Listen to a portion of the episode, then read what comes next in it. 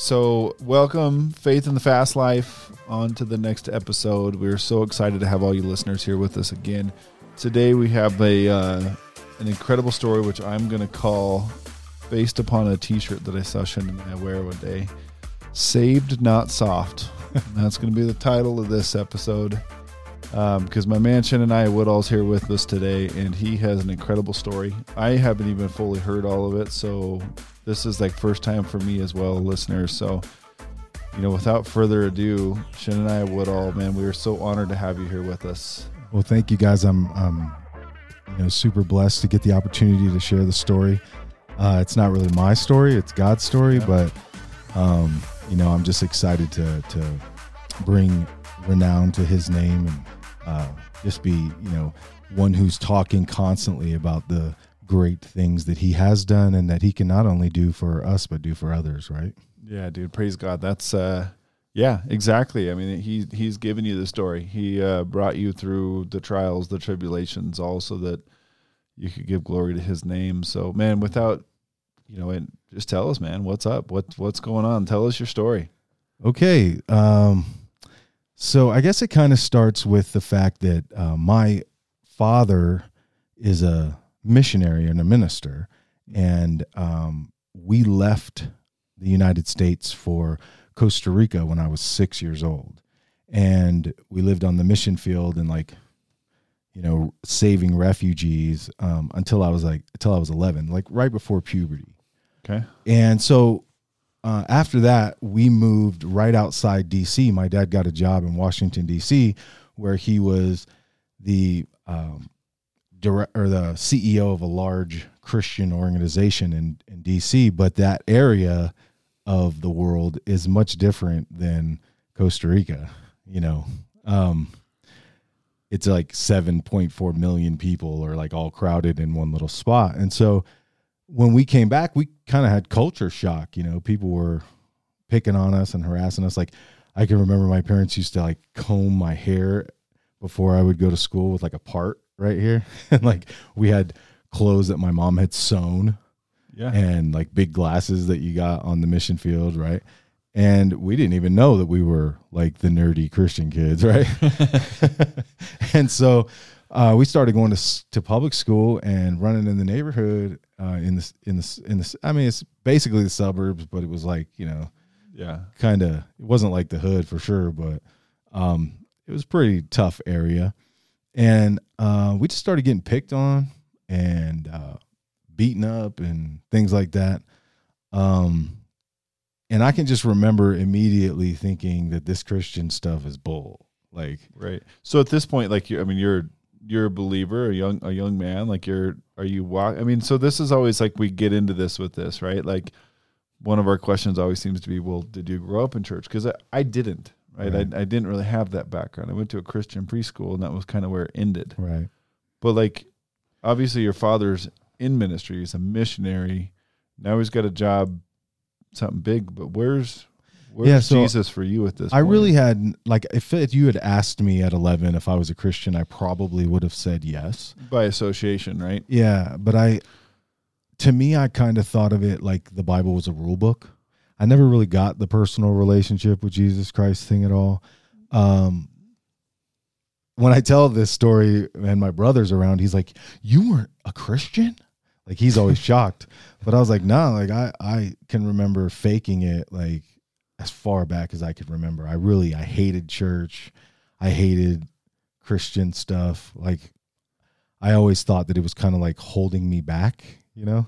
Really? Um, and I just didn't get it. I didn't. Your, your, family did it, and you did it because they did it. Yeah, but you wanted to be away from. And it. I had to like memorize scriptures, and I like had to go to sometimes to Christian schools and wear like uniforms, and um, yeah, I had to go to like I did like Royal Rangers, and I would get in trouble, and then they'd kick me out, and then my I'd get in big trouble. So church was like for me a place with a bunch of rules where I was going to get in trouble, and yeah. I did get in trouble a lot there. And um, so now, so now you're in Washington D.C.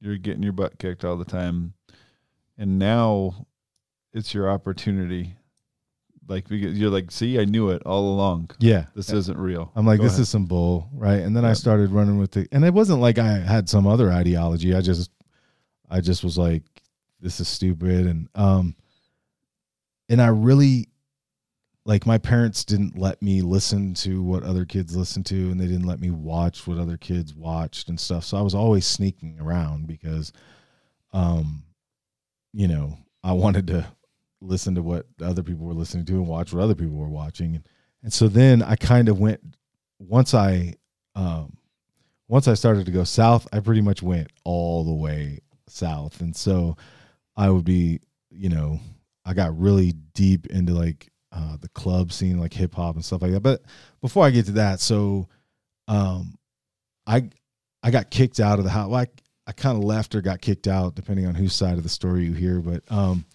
but I left home when I was 15 Mhm. um i started i had started getting in trouble when i was about uh, 11 12 13 with the law you know like breaking into houses and um just like mostly um young dumb kid stuff Yeah.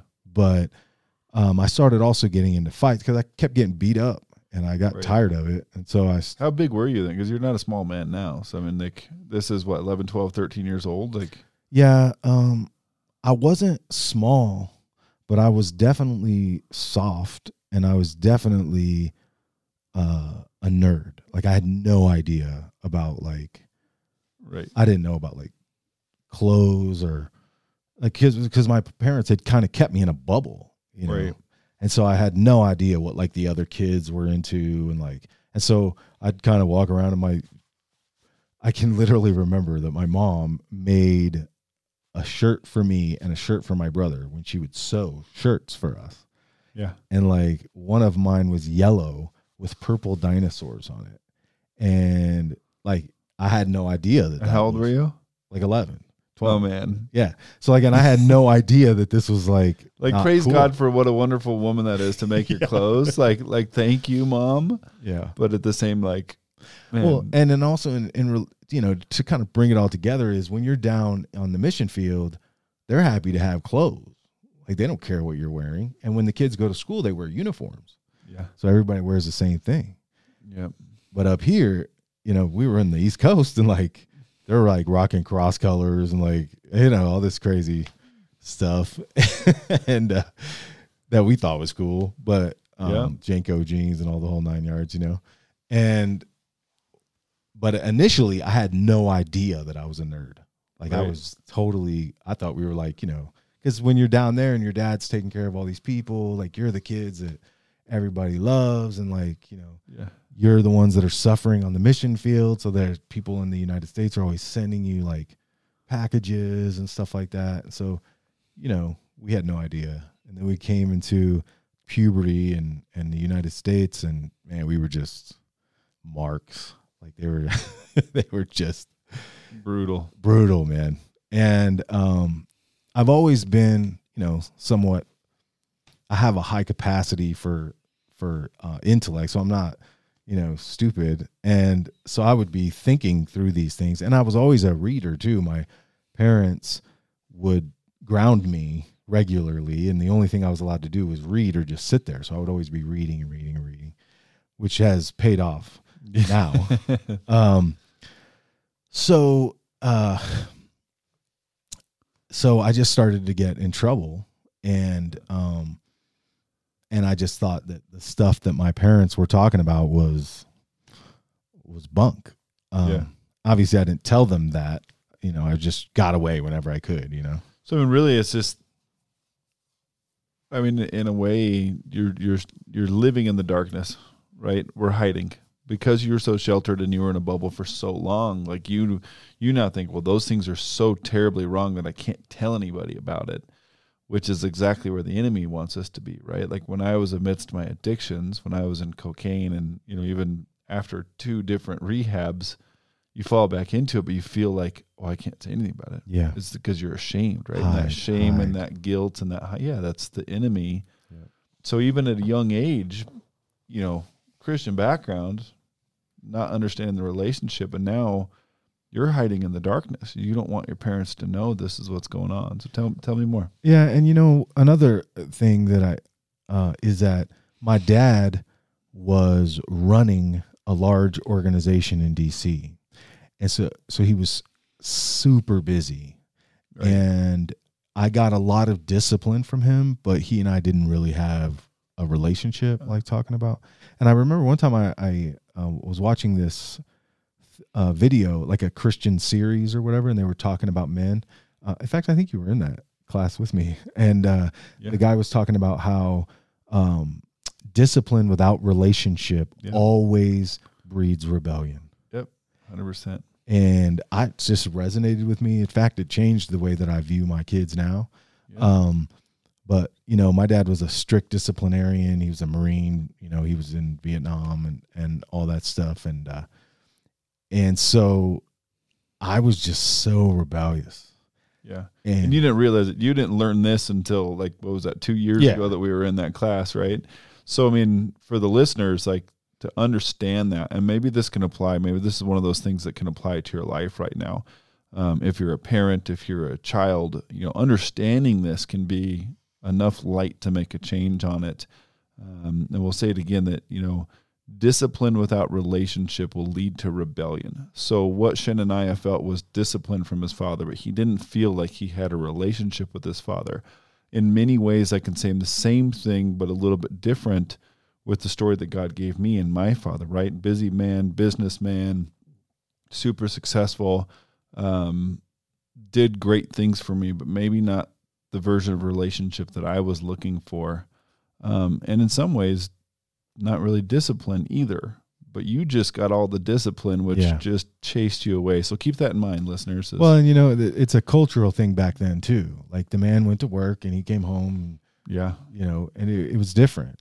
Um, but we tend to parent the same way that we were parented, and so I find the natural propensity in me to, you know, just be like, get over there and do what I tell you. You know what I mean? And so I've really had to challenge myself with that because um, it's so important. Like you'll see the people that had like good dads who I'm not saying my dad was a bad dad. I just mean that they have parents who they know, you know, yeah, who, that, that, that are building relationship with them. They're Yeah. not so focused on the work and the grind every single day. It's uh, you know something that class, different things. You know, yeah, um, so it's something that comes up to my mind is we call them generational curses, right? But Sure. in reality, uh, there's no such thing as a generational curse. There's only unforgiveness. So we're going to repeat the sins of our father if we can't forgive our father for what he did. sure. So we, us here, you listeners, we have the opportunity to break that mold. Maybe that's what you learned in the behavior you had, but you can now break that and change the way you do it with your son or your daughter. Yeah. And you know, it's it's something that I have conscientiously attacked the way that I think about those things and do it differently. And you know, my dad's dad just beat the snot out of him and his Right. mom and everybody else. So like he had no context for that Right. either. And so he actually to some degree broke the mold as well because he's never, you know, socked me or beat me or anything like that. And so you know, I, I think that that's also a, th- a, generational thing where it's like you can improve each generation, Yeah. you know, to the point where my son can be um, an even better dad than me, right? Yep. That uh, Dr. Molina in that men's conference that we both spoke at, he said something, and I can't remember the exact wording, but it was to the effect of, um, "We can't give what we never Receive. received," Yeah. and it made me instantly so. Once again, listeners, maybe it's the way your dad was, or your mom, or whatever that might be. Um, but your dad was beat by his dad Yep. he never learned to give you relationship or love or any of those kind of things right Right. so how could you you know it- it's just it just repeats itself you Yes. can't give what you never received Yeah. And so I've just had to. I mean, I I can't, I'd be lying if I said it wasn't still a struggle because it is, but it's like, um, as I've allowed the first of all, the word of God to speak, you know, you know, it's like if God used the word father to describe himself and then designed a family so that we would understand when he's revealing himself to us and saying, Hey, I am the father, right? Then we'd understand what that meant. Well, for some of us, even though that can be convoluted, we still intrinsically know what a good father looks like, right? Yep. And the Bible says that uh, that that he disciplines us like a father disciplines the son he delights in. And so I always remember that in my relationship with the Lord that when he's because sometimes you know the Lord's like, hey, stop that, you know, or else. And I just remember that I delight in my son. Like when he's acting retarded, which he does frequently, you know, I Yeah. I laugh at that. I delight. And sometimes I'm stern with him in those moments. And inside I'm actually laughing, right? Because I'm like, this dude's stupid, right? And and but but I find great delight in his growth and his and and all those things. And so I just remember that's the way the, the Lord is looking at me, that he's disciplining me as a father who delights in his son. And um, so that's you know just really been the way that I've challenged myself with that. And whenever I see those tendencies, I've given my wife permission to be like, "Hey, you're scaring him, not helping him," you know Yep. and um, I've just committed that I'm going to speak life. You know that I'm going to, um, you know, beat that I'm going to do my best to know him and have him know me, Right. and just love on him. Relationship, relationship, relationship with Yeah. our kids and with Jesus. So continue on. So here we Okay. are. Let's let's recap. Sorry, listeners. I, you know how I like to spit off in different directions, but we'll pull it back together here. So you're 12, 13, 14 years old. You're starting to get in trouble. You're breaking into houses. You're doing those things. You're wearing a yellow shirt with purple dinosaurs on it and just thugging. Yeah. So tell us more. gangster. Um, so obviously, I began to mold into the culture, and then I was like super duplicitous with my family, um, and I was always smart, so I could kind of cruise through school to some degree. I didn't get good grades, but I didn't really fail. Um, so what happened is uh, I started to go to public school because I kind of got kicked out of Christian school for stealing from the school store, and then um, I got kicked out. So my dad's like, "Well, I'm not paying for Christian school if you're just gonna blow it," and so he um, put me into public school, and um, it was like a rough, rough school, man. And um, so I just started to get beat up, and then I started to fight back, and like you know, I just wasn't doing good. So my parents were like, "We're gonna pull him out of public school and put him into homeschool." So in homeschool, I was getting all the work done, and so I actually was ahead of the game. And um, going into my uh, going into my junior year, basically, I could get out of school early Mhm. and start going to college. And so I I got out of school early. I took my GED, went into school at 15 and I start I was getting ready to start college and I started to butt heads with my parents hard. It's about 15. 15 years old. Mhm. Okay. And um and eventually so I don't know how detailed I need to get, but basically my mom and I got into a real knockdown drag out because I had a bunch of people like spend the night on act like you know we were all like drunk and partying and then um so I she she kicked me out but she you know they say I left but it doesn't matter. Either way I left home at 15 and I was kind of a vagrant like um like living on people's couches or you know I've spent nights you know on tennis courts and and things like that. I was just kind of uh homeless and um and I started to get involved in drugs more heavily, and I started to get in, in drug into. I, I started to know drug dealers that were, you know, more than just the guy, you know, on the block. Uh, and I started to get involved with gangs, and I started to get very promiscuous with women. Um, This is all still 15 years old. Like how long how long were you on the streets for? Well, it's kind of hard to because I, I was not always on the streets. Like people had couches and Okay. you know, so I, I, It wasn't like you were homeless living on the street. You were just kind of drifter. yeah. And then some nights. from house So when you're that age, you know, you're at a party or whatever, and like their parents aren't supposed to be home all night. So you're like, okay, well, I'm going to stay here with them.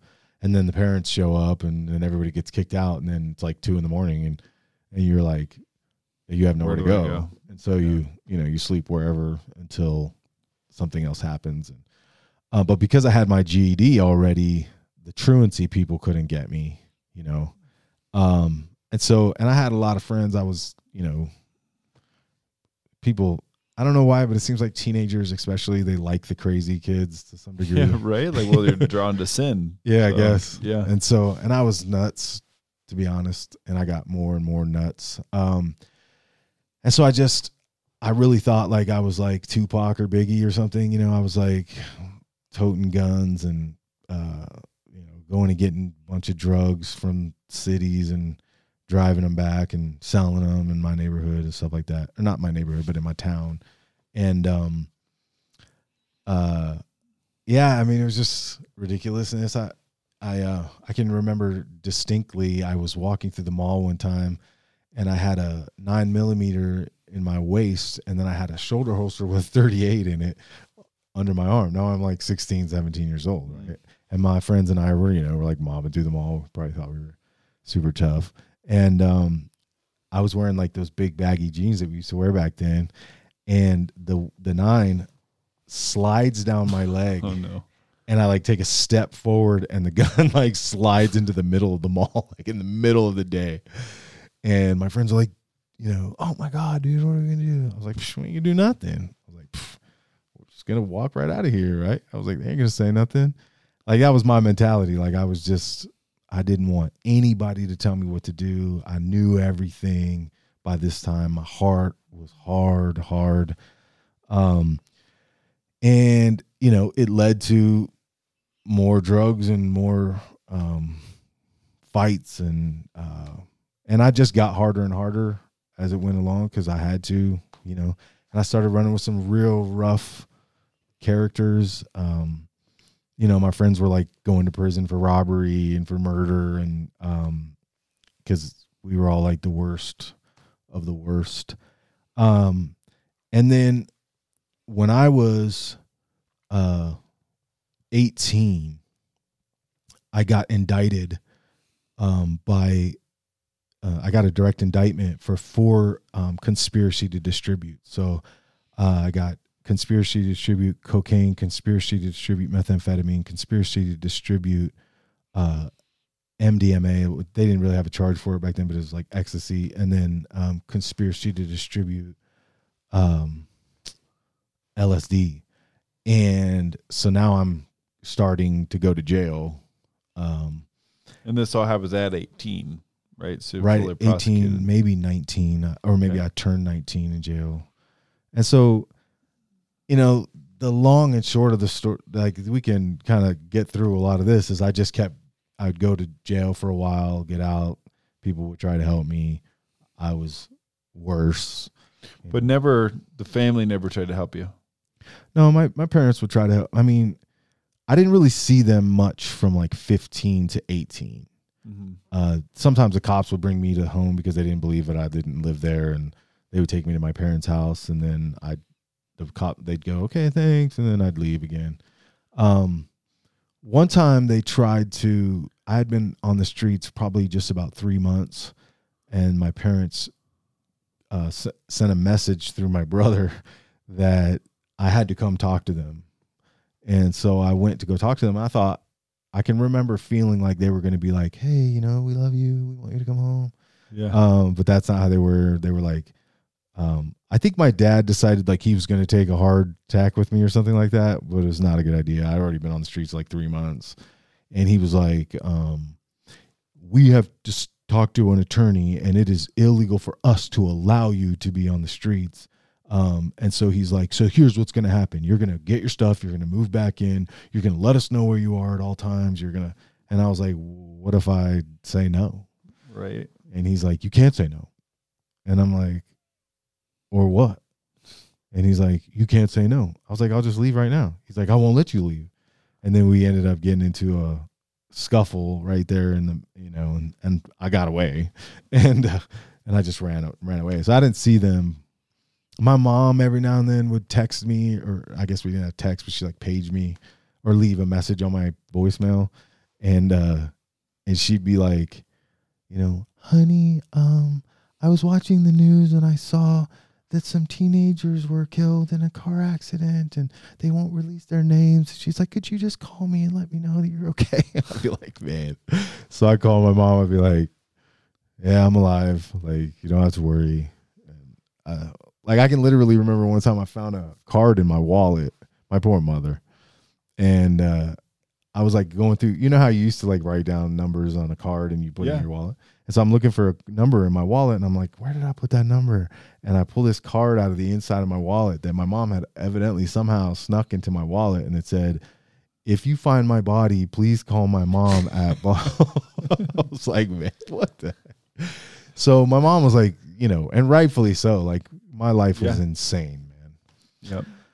So you're so you're I mean you're basically running with gangs. You're selling drugs. You're you're you're thugging. Yeah, Hundred percent. Yeah, and uh, and so then I'd get indicted, and um, I did. typically for drug sales, right? Yeah, it was for. Uh, now I also at the same time I caught a couple of possession of cocaines in other counties, and when I got the indictments, they hit me with those too. So now I'm facing like six felonies, and So what was it that that led to that? Like the the getting caught.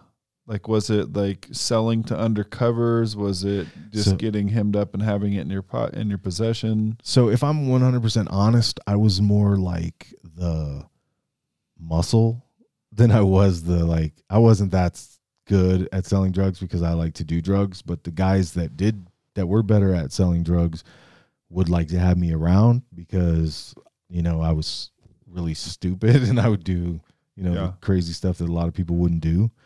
Um so I but basically they indicted like 20 of us.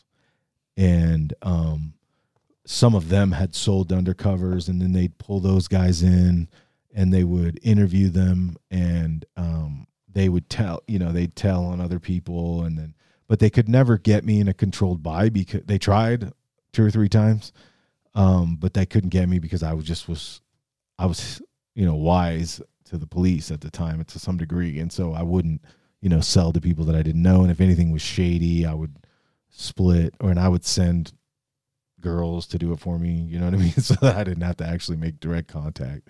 Yeah. um and so it's, it's if I didn't tr- trust you or know you at all like I would always send somebody else to make the deal and stuff like that. But um so they couldn't actually get me up. Most of the people were getting hit with actual distribution charges but me they just hit me with conspiracy because they had a bunch of people that were going to testify against me that I also sold drugs.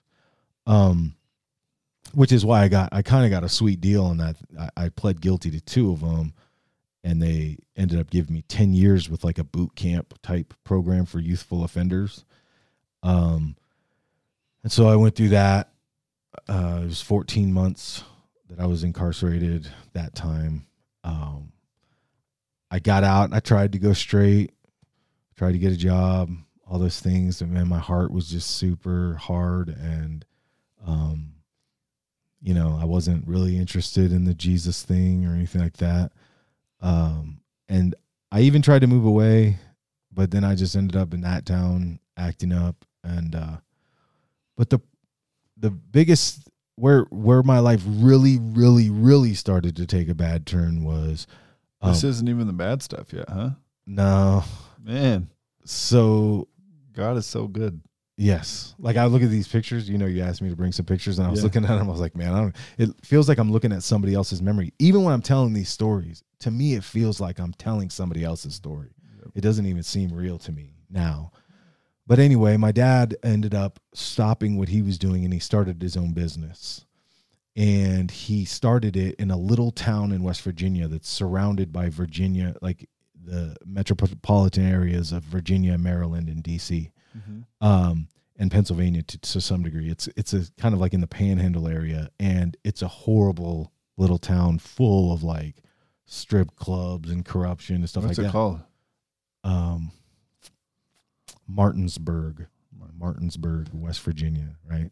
And we moved there, and my dad started this business or whatever. And I was it was during a season that I was trying to get my life together, and my brother and I started going to strip clubs, and I met some strippers and started to like hang out with them, and uh, How old are you at this point?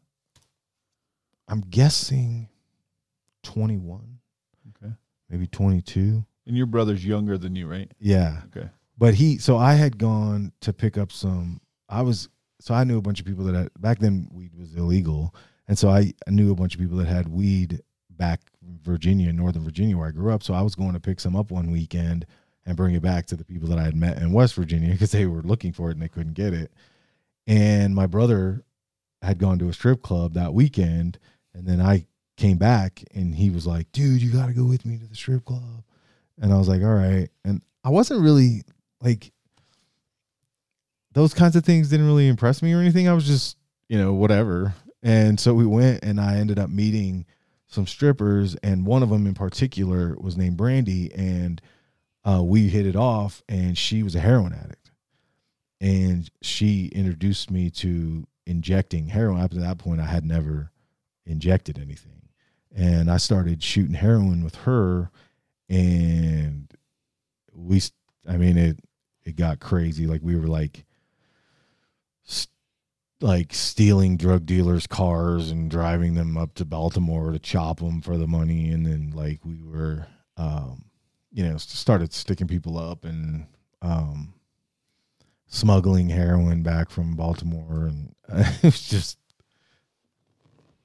I don't really talk about this stuff that much, but it was like pretty horrible, and um, I died a couple of times um, from overdosing and stuff like that, and then she i remember distinctly i was in a uh, like a shot house like a shooting gallery or whatever and i saw this guy who kept shooting up over and over and over and over. And i was like how come we can only shoot up? Like i was didn't really know. I was like how come we can only do this like once every few hours but he can do it all the time? And she's like oh he's shooting coke. And i was like you can shoot coke? She's like yeah. And i cocaine had been my um drug of choice when I before I shot, and so and then once I started shooting coke, like I couldn't. It's an impossible thing to maintain. So anyway, I ended up robbing somebody, and I got charged with aggravated robbery, um, and I got sentenced to five years. Uh, how old are you at this point? Twenty three, pretty sure. So there's a couple year run of you and Brandy and the the heroin leading to the coke and the robberies and yeah cars and stuff. Okay. Yeah, that was a really ugly, dark time. I mean, we were involved with some really bad things. Like we'd go up to New York City and do and like pick up stuff cheaper and like go to cities and uh, we were running with some really rough uh, shady, guys. shady situations. And I was always able to kind of like maintain my composure to some degree in front of other people, and so, um, which is kind of crazy when you think about it, because I was like bombed out of my mind 90% of the time but um so i could always interact because i had been a gang member and a drug dealer and all those things i could interact well with the people that were the ballers you know Right. and you, I, you knew the talk. Like you Yeah. felt comfortable in that environment. Therefore, you're probably well trusted. yeah and so and i wouldn't tell them that i you know because like you know the bigger dealers they don't mess with you if you like do any crazy drugs like that like, you know what i mean and so i Oh, would yeah. always so i would always hide that and you know i became i would it was easy for me to find the people that had the best and the most quantities of of drugs uh, which is a really uh, awesome skill like i put that on my resume now I'm like, Sure, that one's helped you. yeah it's helped me a lot we, yeah. we call it resourcing now. I'm, a, I'm a great resourcer. it's ridiculous, but that's just the way it was. And um and so um I ended up going to prison. Uh by this time my family was essentially done with me. My uh you know, it was just it was just bad. Um and uh life was getting real real quick. And so I started to go to prison and then I was affiliated with gangs in prison and you know, we would be protecting ourselves from other people and like stealing people's commissary and it was just like it was just super dark season. I can remember um just being so angry and just mis- you know um and just I hated everybody and you know this was while in prison. yeah i mean it's a yeah. it's a dark dark place and it was full of cutthroat people and you kind of just had to maneuver that and um and I was white and in that uh, environment. It's about 89% black um, on the East Coast uh, in prison. And Yeah. so I had to like be a little bit more crazy than the average guy because otherwise they'd be like, oh, a white boy. Right. You know, we're to take all your stuff. And so I, you know, uh, yeah. And so I just, and then I was started getting high in prison and that's never a good thing either. And so my life just was a, a downward cycle. I spent, during that time, I spent, uh, you know, I'd spend like five and a half months in the hole, you know, just by myself and um, reading. And um, then I'd get out and go for a while. And then, Did you find that like any of that stuff like you I mean you hear about that, right? The whole and like every movie makes that out to be such a terribly bad place. Like is it like that or was that a chance that like your heart I guess was was God able to work in any of that? Like was it was there anything there or you just went away for five and a half months, pissed off at the world, angry, read some books, came out and went right back to the old ways? Um, so I've been in the hole in a lot of different places. Um, but during that time, I can tell you, I have no, I can't think of a single thing that led me to believe that God was involved in the situation. Now I know, in retrospect, that He was protecting me. You know, like I didn't overdose, I didn't get killed or stabbed by people in prison, and um, and you know he just kept me out of some pretty like situations where you won't get to come back out you know what i mean and um and so i can see look back and see him protecting me but as i went through that first stint of incarceration um i have no recollection of ever thinking about god at all like it was like I, I don't even think they had church there but maybe they did but um Right. if they did, it was like just a place where people would go to meet because there was controlled movement. They had like dogs on the yard that would. It was a bad. Like back then, I would go to prison and then I would get worse and worse and worse. So my custody level would go up, and so I'd get so the prisons got worse and worse and worse. Yeah, because they would keep you more secure. You weren't staying at the Four Seasons. no, Okay. no. I can remember my mom one time came to visit me, and uh, she walks in and she's just crying, and my dad's like, "Why are you crying?" And she's like, "This is a real prison," she said, and I was like, "My poor mother." Yeah. Um, so I did five years and three days. I got released. Um, by that time, my dad had moved. My dad and my mom had moved their business here to Pueblo, Colorado. Um, so I just went out and was staying with a girl that I knew, and Here? no, out in Oh. Virginia, Northern Virginia. Okay, Virginia. when you got out, you okay, yeah. So Yeah. they were here, you were in Northern Virginia.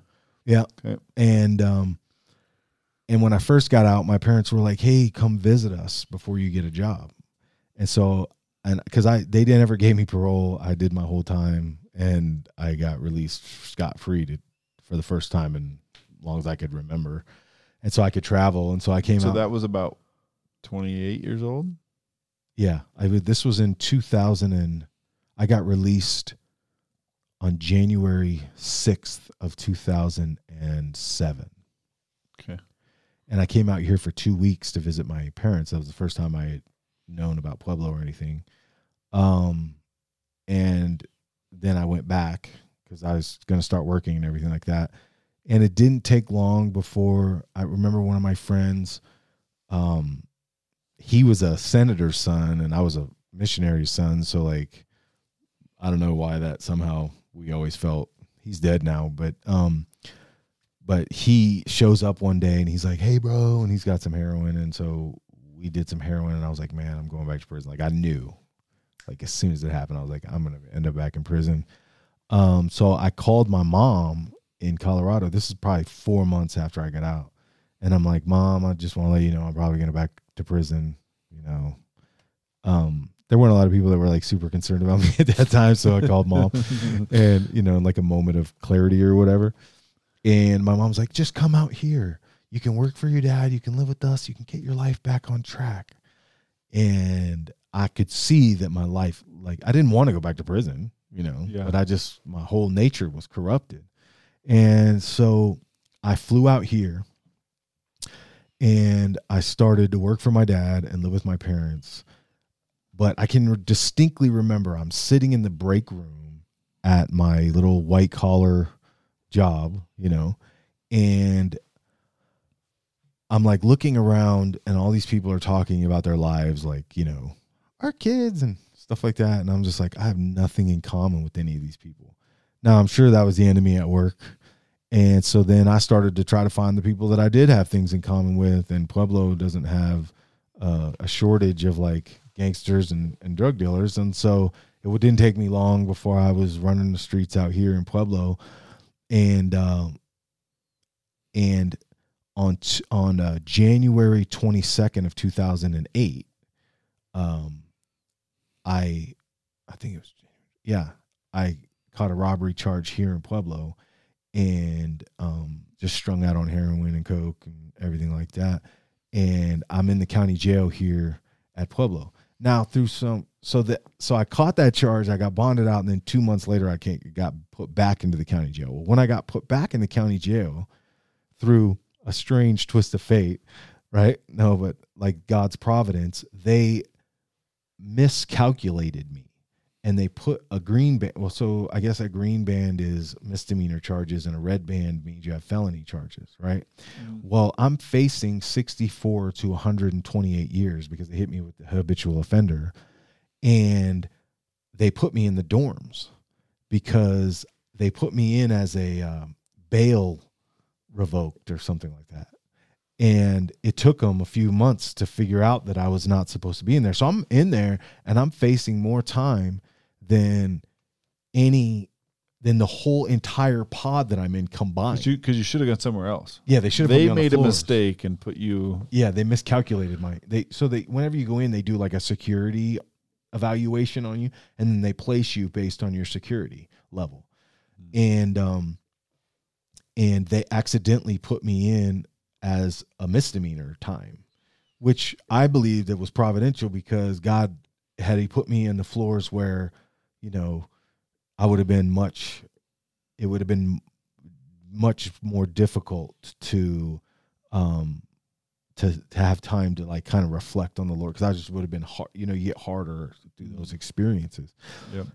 So I'm there about four months in this dorm, and like people are coming and going because they're all like short timing and everything, and and I just am churning, man. And I'm not really uncomfortable because I'm familiar with how to do time, but I'm just like churning inside and I'm like faced now I'm like 28 and I'm faced with the reality that this is my life. I'm lit, I'm facing like they're they hit me with two counts of the habitual offender and that multiplied my sentence so I'm facing 64 to 128 years.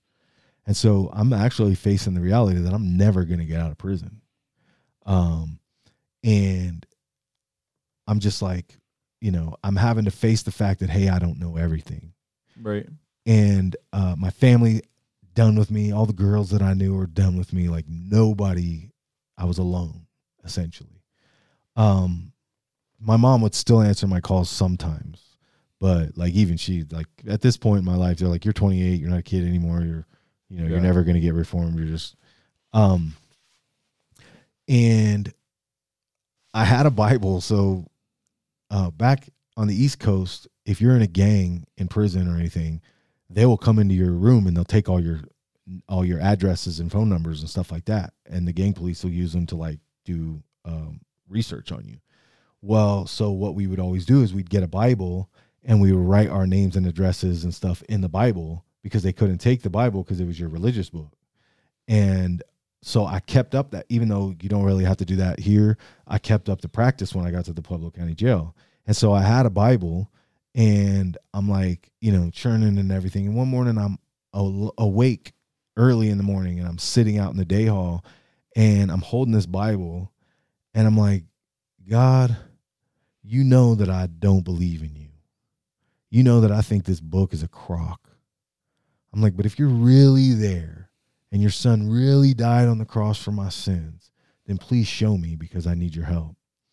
And I just begin to pray and read the Bible daily in the mornings. And so three weeks later, I can remember I called my mom and I was like, "Hey, uh, can you send me a different kind of Bible? I was like, is this Bible is really hard to read? It was like a King James version or something. Yeah. And I remember from my youth that there was different ones. And so I was like, could you send me a different kind of Bible? And she says that when she heard that, she was like, the Lord's doing something. Like it's if you knew me before, like I would never Right. call. You would you wouldn't ask for that. it. If you asked for anything, it Like- wasn't going to be that. Yeah, like I wouldn't even do that if I was trying to manipulate you. Like I would Yeah. not, you know, I was that like against it. And um I just began to pray and read the Bible and 3 weeks later like the the Lord just during that 3 week period he just revealed himself to me. Not not like he appeared, but like he just I knew he existed, that he cared about me, that he loved me. And after 3 weeks I just tapped, you know, and I'm like, "Lord, I, I tap, you know. I'm yours. Do with me as you will." Right? Yeah. and um almost immediately I went to the hole because there was an officer there and I couldn't get along with him and I was always very rebellious. And so during this time in the hole, what you were talking about earlier actually happened. Right. Like it just felt like it was me and God in a room and he was just working on me, working on me, working Right. on me, right? And you don't have any other choice. Like here it is. Here I am. and I'm devouring the word because it's the only thing I got to do. And I'm just reading, reading, and praying, and praying, and praying, and reading, reading, reading. And God just began to really. And then they put me on the floors where they were like, "Oh, this guy's been misclassified," and they put me up on the fourth floor where all the knuckleheads were. And I just learned, you know, how to walk with God. Uh, I can remember one time in particular, I was reading in Romans, and I'm in Romans chapter 13, and it says, Everyone must submit themselves to the governing authorities, for there is no authority except that which God has established. And then it goes on to say, Do you want to be free from fear from the one in authority? Then do what is right, and you'll receive praise from the same. Right. And I remember I was sitting in my cell, and I'm like, I, we have like this little like desk thing in there, and I'm reading that in the Bible, and I was like, ugh. Like I, I was like, what? Like I couldn't believe it said that. Like my whole life, like cops, judges, you know, POs, COs, like you name it. Like I didn't even like referees. Like I hated everybody that would tell you what to do, right? And I would fight against them all the time. And I can just remember going back with forth with the Lord, like I can't believe it says that. And he's like, "Who's the Lord now?" you know. And a couple, you know, a couple about twenty minutes in, and I'm like, "All right, Lord." I said, "I'm I'm going to change my attitude. I'm going to have an attitude of submission to authority." And I can remember, like they, I always used to go to the hole during shakedowns because I couldn't stand that they were going through my stuff, and I'd be like, start talking trash, and they'd beat me up, and and um, and I remember I'd be laying on the floor with shack, oh, with handcuffs behind my back while they're shaking down my cell, and I would just be going, um, "A fool gives full vent to his anger, but a wise man keeps himself under control." A fool gives full vent to his anger, but a wise man keeps himself under control. Like in my head, I'd just be repeating Proverbs twenty nine eleven over and over in my head because I was a hothead, right? Yep. Um, and then God just began to do an incredible work where He was just transforming my life. And uh, one thing that really stands out from the Pueblo County Jail is I had been reading through John chapter 15 and I'm praying. Like at the time, I thought that bearing fruit meant bringing other people to the Lord. And while it includes that, you know, that's not all it is. But at the time, that's what I thought it meant. So I remember praying and I'm like, Lord, how come if I'm yours now? Like when you're six months in, you think you're like been doing it forever. You know what I mean? And um, you don't really understand that God operates on a much different timetable than we do, especially like a drug addict who's used to like, okay, Lord, you know, um, I'm saved now, so everything's cool. And God's like, no. And so I just remember, um, I'm like, Lord, how come I haven't borne any fruit for you if I'm abiding in the vine like I am? And that afternoon, a Muslim knocks on my cell door and he's like, Hey, bro, I noticed you've been reading the Bible all the time. What's that about? And so I just began to talk to him about the Lord. And he, I prayed the, you know, prayer with him. I, who knows what I told that guy, poor guy. And then, uh, and he, he claimed to get saved. Right. And then the next day they moved him out. And so I never saw him or heard from him again. But it was like the Lord was just being gracious to me in that moment, right? And the whole time I thought that the Lord was going to free me from my sentence. Like I didn't think I was going to go to prison for a long time.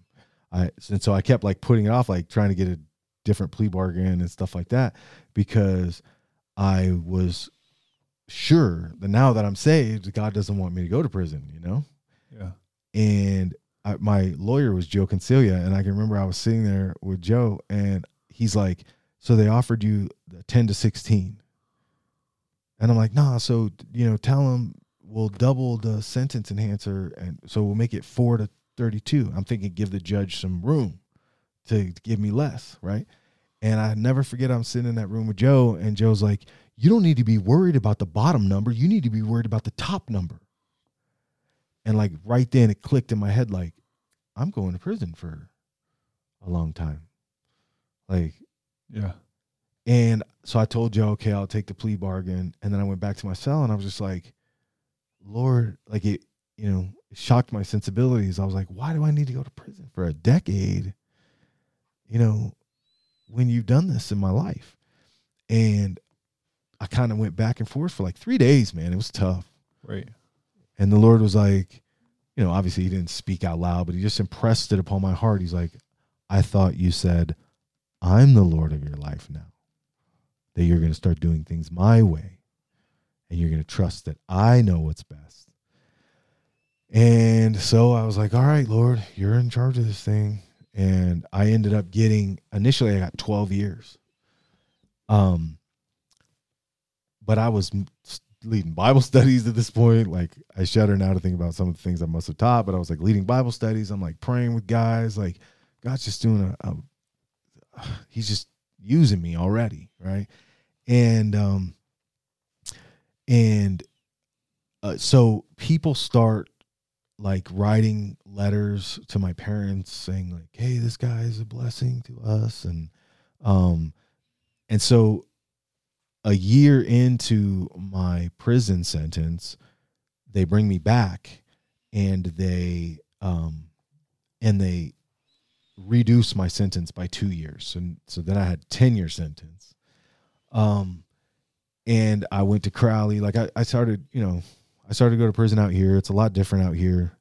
Um, or I was a lot different. It's hard to tell. And um God just began to use me mightily in prison. I was almost like a prison pastor for those years um, because you know there isn't a church per se. You can attend Yeah. church, but and so God would just kind of use me in a in a mighty way. And I kind of had a Joseph experience, to be honest. Like I ended up with a with a um with like my own office and like I made like nine dollars a day, which is like a hundred thousand dollars a year in prison. And um I had like ti- I got tips and I worked in a in a store, the prison store that like I was the only guy that could be in there because people from the streets would come in and um but anyway, 6 years in uh to my sentence I could you know, I could sit here for days and talk to you about all the things that God did while I was in prison. Right. Um but uh, you know, a couple things is that 6 years in I had never gotten a write up which if you knew me, like that's a miracle. And like I'd never gotten a write up. I got all kinds of accolades because God is true to his word. And when I decided that day that I was going to submit myself to the authorities, I received praise from the same. By the time I went up for parole, I had letters and letters from staff members. And for the record, I was not a rat. So it's not like I was, you know, telling on people. Like, yeah. um, just you were I- just doing the right I was thing. just doing the right thing. Yeah. And I had you were letters. doing your time. Yeah, and I have these letters from people that from staff, like Yeah. high up staff members that were like, Shinanaya has changed his life, and it's like unheard of, man. Right. And That's what God does. So what one of the things that really grabs me through all of this is like your early years in prison, like your your heart was hard and you were far from accepting God, but God was with you. He was keeping you from and this is one of the things that I just want the listeners to really grab a hold Sure. of this because in a lot of ways I think that, that happened in my story too and in my life.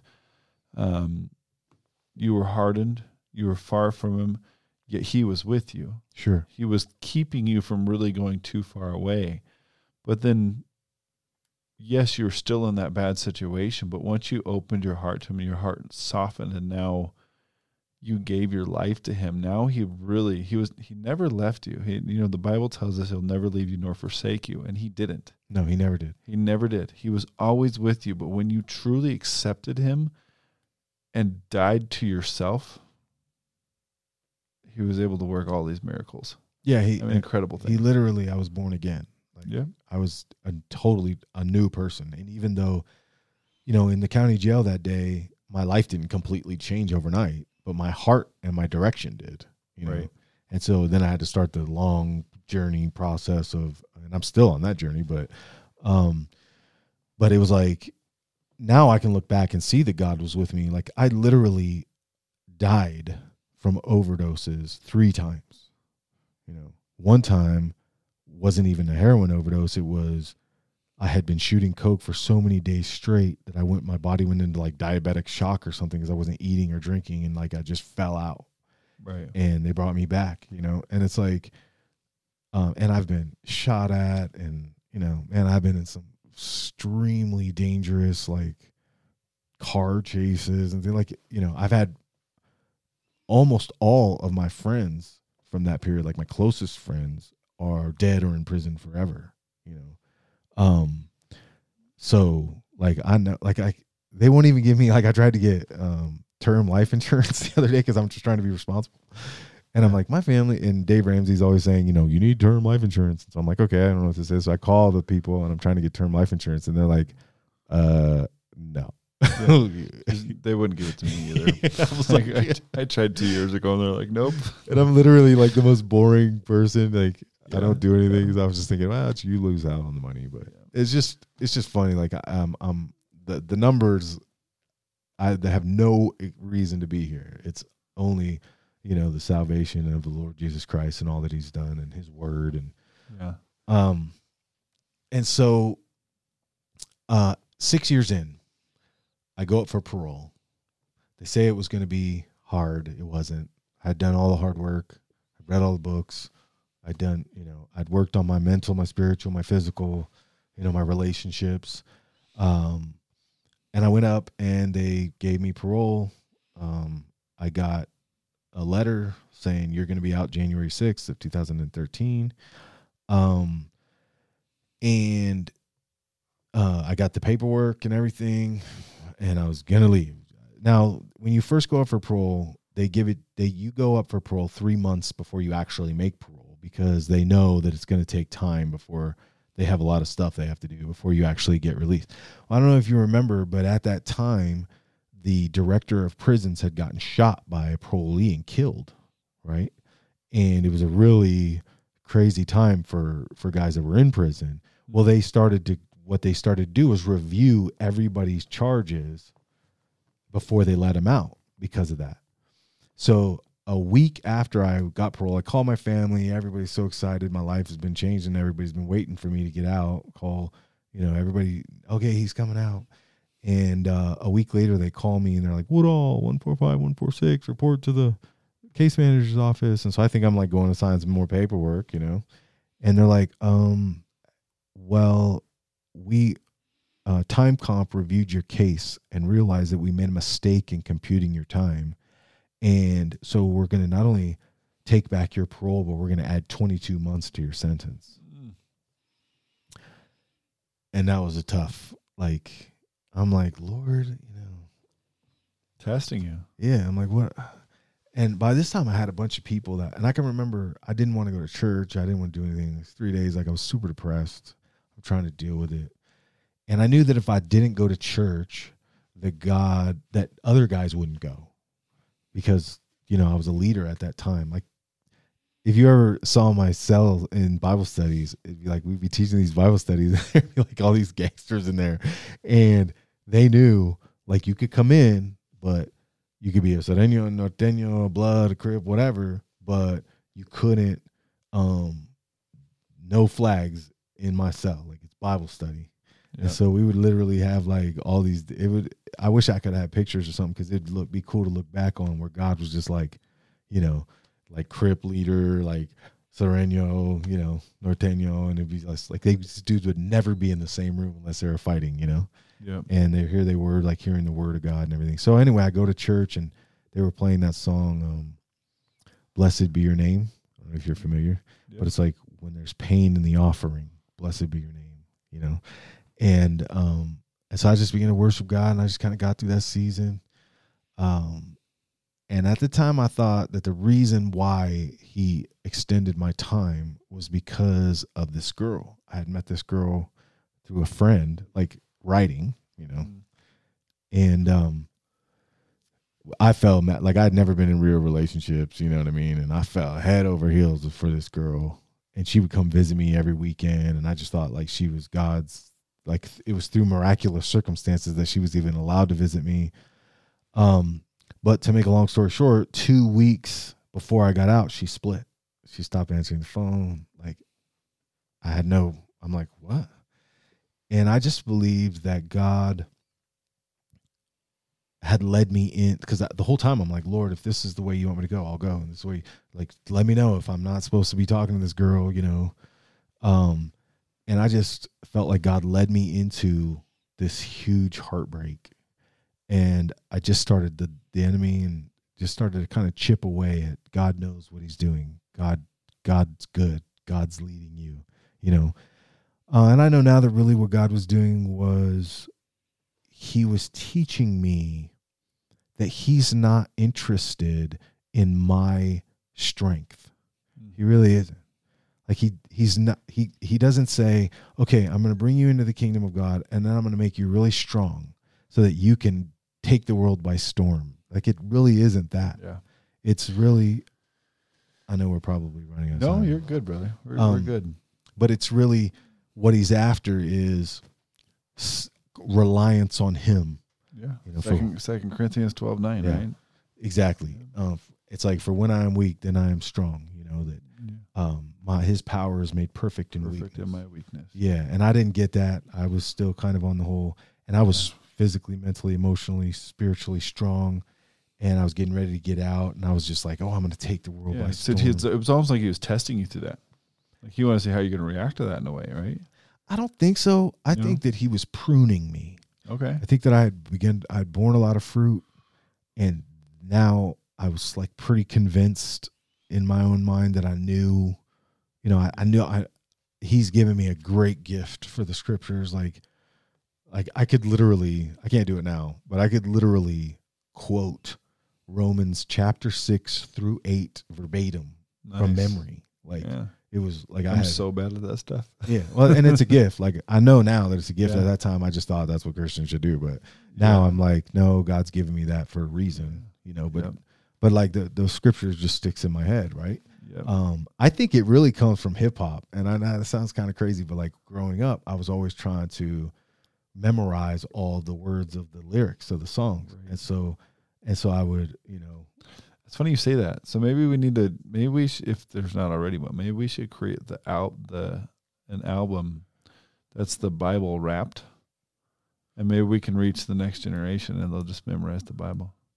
yeah. I mean, I think just that, rap scripture. I think I think that would be Honestly. I think there's like, I'm- some. I'm, not I- yeah, no, I'm not either. like- Like, I think there would be some psalms that would be dope. Like this this could be the whole thing here. Like literally the yeah. And now so as we come into to the now, right? So well tell us more. Finish that story. So Yeah. you come out. um. So I get out, and How much longer did you actually spend in? Because they gave you 22 22, months. more months. Yes, I spent 22 more months, and then as soon as I could, I so 22 months. Except the last six months of that 22 months, I was in the halfway house here.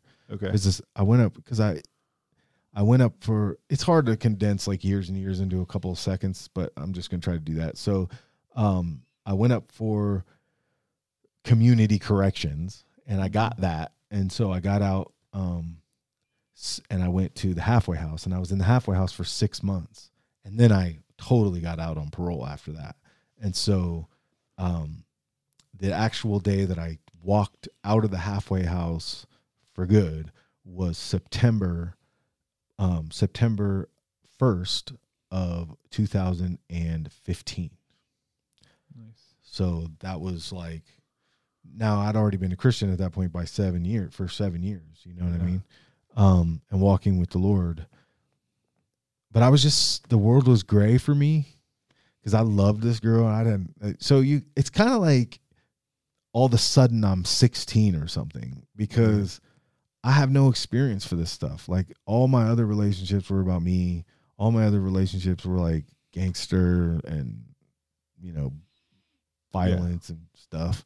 And so I, I didn't get to like do what some normal people do where they like go through this stuff in high school and they like date people and like, you know, Yeah. um, and so this girl split two weeks before I got out, and I was devastated. Like, but I was in prison. They don't really teach you to like share your emotional experiences.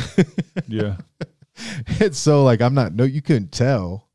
But every day when I go back to the halfway house, like, I was just so sad. You know, heartbroken. And if you've ever experienced that kind of pain, like you know, there's nothing like it. Like it's just deadly stuff Yeah. and I couldn't really get over it. And I just was, I'd pray and I'd be like, Lord, I'm trying to trust you through this, you know, and I'm just suffering inside. And everybody else around me is super excited because now, you know, the one who was, you know, the the worst of the worst that God has transformed is now out. Yeah. And I made another mistake and I um I agreed to so during my baptism service, I got a pass to get baptized because I hadn't gotten baptized yet. And I got a pass to get baptized. And during my baptize, baptism service, I sang a song. And the pastor of that church heard me sing the song and sent the video to their worship leader. Well, the worship leader contacted me right away and she was like, When you get out of the halfway house, we want you to be on the worship team. And so the weekend, literally the weekend that I get out of the halfway house, after seven and a half years incarcerated, after 13 something years in prison and streets and stuff like that, I'm singing in front of a large church. hmm And I was not, I shouldn't have done that. Like, I Not wasn't ready. ready for that. I had no idea, like, I had no idea what the church is. Like, at that time, I thought the church was where the good people go.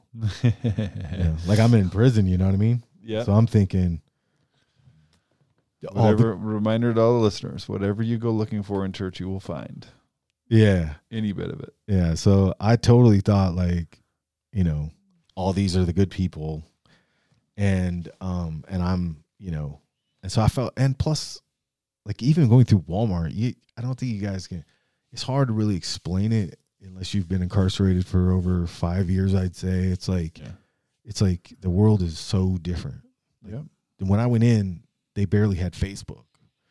You know, like I had a um Nokia, one of those like Yeah. yeah, Flip phone even. yeah, and like they had just come out with the first iPhone, and I didn't have it. You know what I mean? And so like, and now I'm out, and I can remember when I was in prison, I'd see people that like guards and stuff, and they'd be like staring at the phones all the time, like looking at them, and I'd be like, what are they looking at in there? Like, I'd be like, there must be something you know really interesting in there, but um.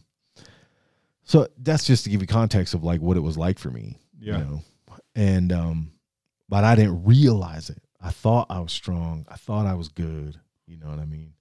Um and so basically my life just began to fall apart you know and i just all the hard work that i had done over the years um just began to slowly chip away and chip away. And i kind of burned everything to the ground in a sense um but it was different because like you said earlier he will never leave you or nor forsake you and he just taught me a very valuable lesson that it's not about me. Yeah. you know that he's not interested in what i bring to the table. He could care less. He's designed me specifically for the tasks that he has for me and so i am able to do them as long as i'm you know staying connected to the vine and things like that. But this story isn't about me.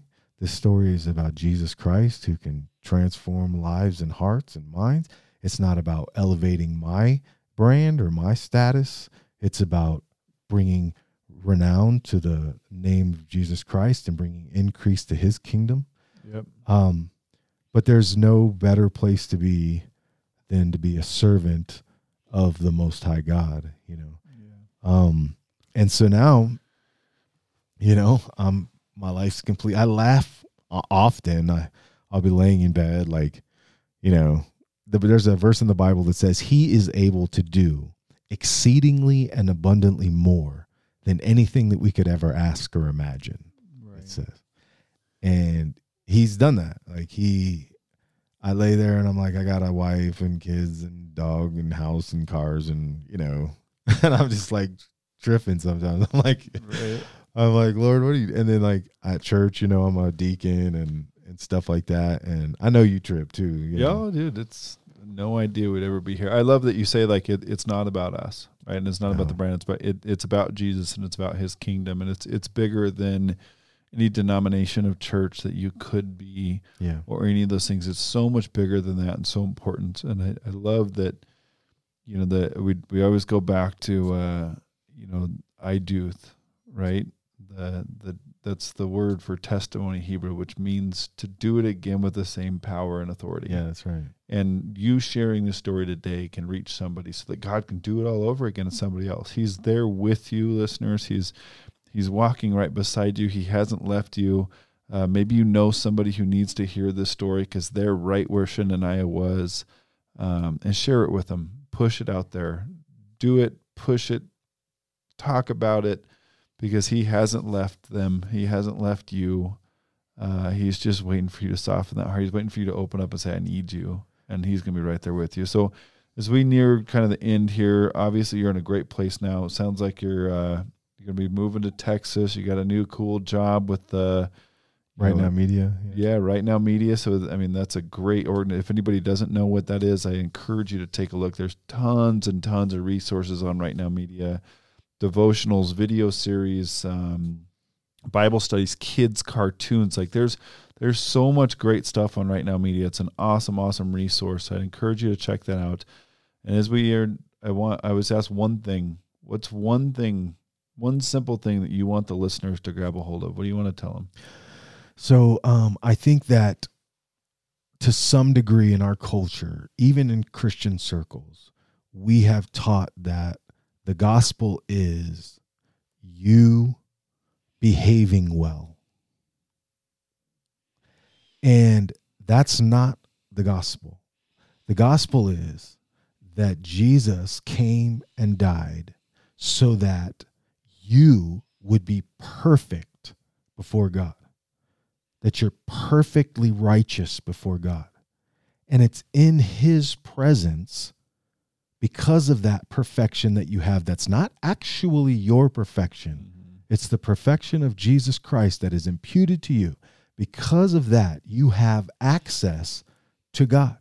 And so He's not sitting there, if you're a Christian, He's not sitting there waiting for you to behave yourself enough to enter His presence. What He's saying is, I've already bought perfection for you. Mm. Come.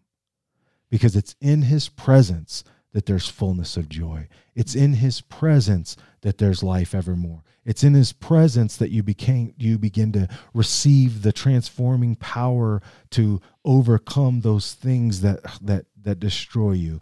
And so I would just say um, that don't believe that this is about your behavior. This you're saved by works. They're just not your works. You're Yeah. saved by Jesus's works that he did for you on the cross. And uh, you know, you your job is to repent, believe, and then come Yep. just as you are. Yep. No need to get dressed up. Relationship, not religion. That's right. And and I think it's so key. Like we we have this idea that, you know, well if I went to church this week and, you know, and you're never going to be good enough that way. Nope. You know who you are. We might think, you know, you're all crystal clear and cleaned up, but you know who you are.